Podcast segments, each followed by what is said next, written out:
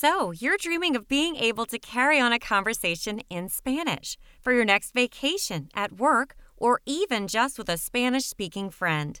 Well, we've got 65 free beginner Spanish conversation practice sessions waiting for you at funandfree.fluencyfix.com.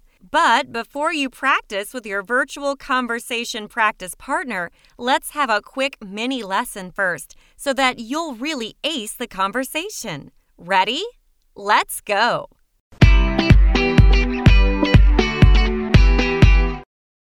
Now, here's your teacher, Manuel, to explain a few things you'll need to know before you practice the conversation with your virtual practice partner. Hello, and welcome to Beginner Spanish Lesson 4 Asking for and Giving Directions Part 2.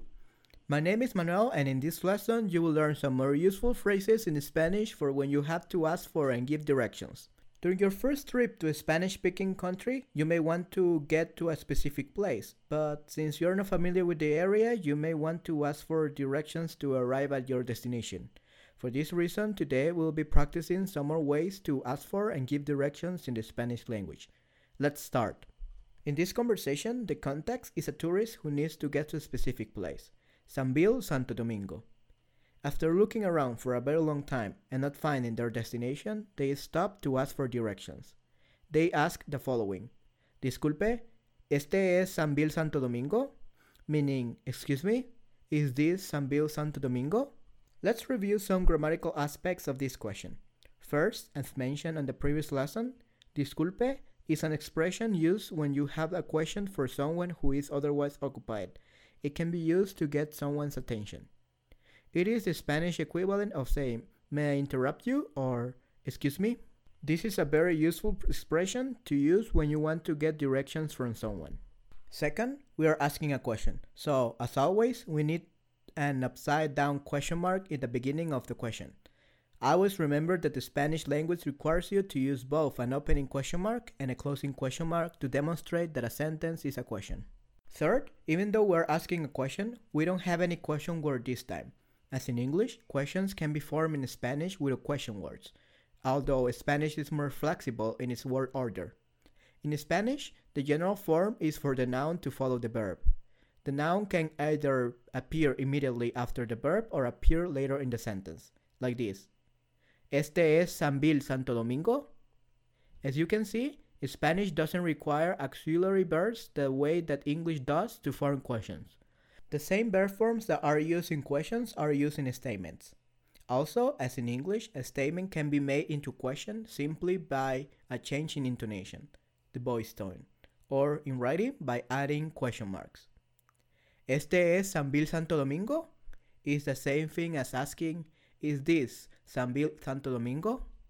Now, the question starts with the demonstrative pronoun este, which means this one. It is referring to a specific building.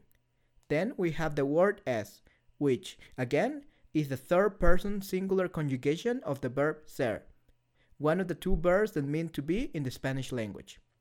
Following this verb, we have the name of the place, Sambil Santo Domingo. The whole thing put together. Este es Sambil Santo Domingo means, is this Sambil Santo Domingo? Later in the conversation, we have, no, Sambil Santo Domingo está allá.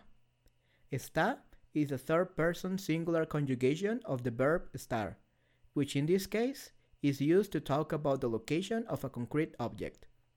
While allá is a demonstrative adjective of location that means over there. It is used when you want to talk about the location of an object that is far away from both the speaker and the other person. The whole statement, no, Sambil Santo Domingo está allá, then means, no, Sambil Santo Domingo is over there.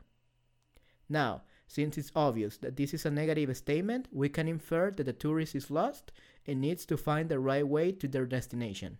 After this, the lost tourist asks, ¿Es ese edificio? This question begins with the verb es, which again is one of the two verbs that mean to be in the Spanish language. Following this verb, we have the word ese. Ese in this question is an adjective that means that. Finally, we have the noun edificio, which means building. The whole question then is the same as saying, that building?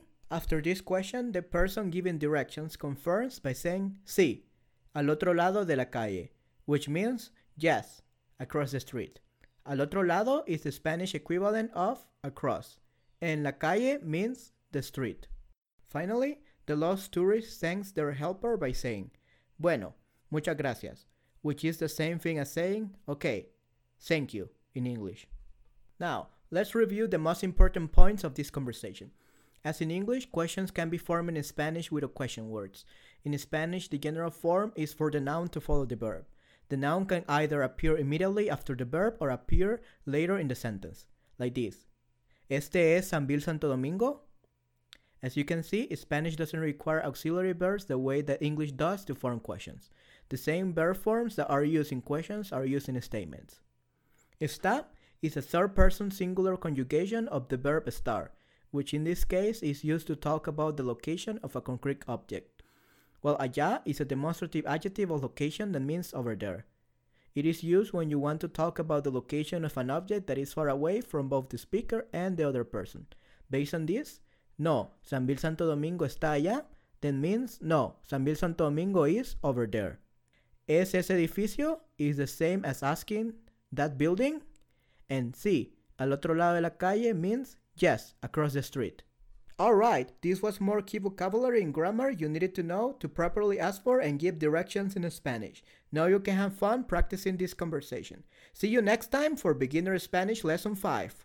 Now you're ready to practice this conversation with your virtual conversation practice partner. Just click Beginner Spanish at funandfree.fluencyfix.com. Have fun!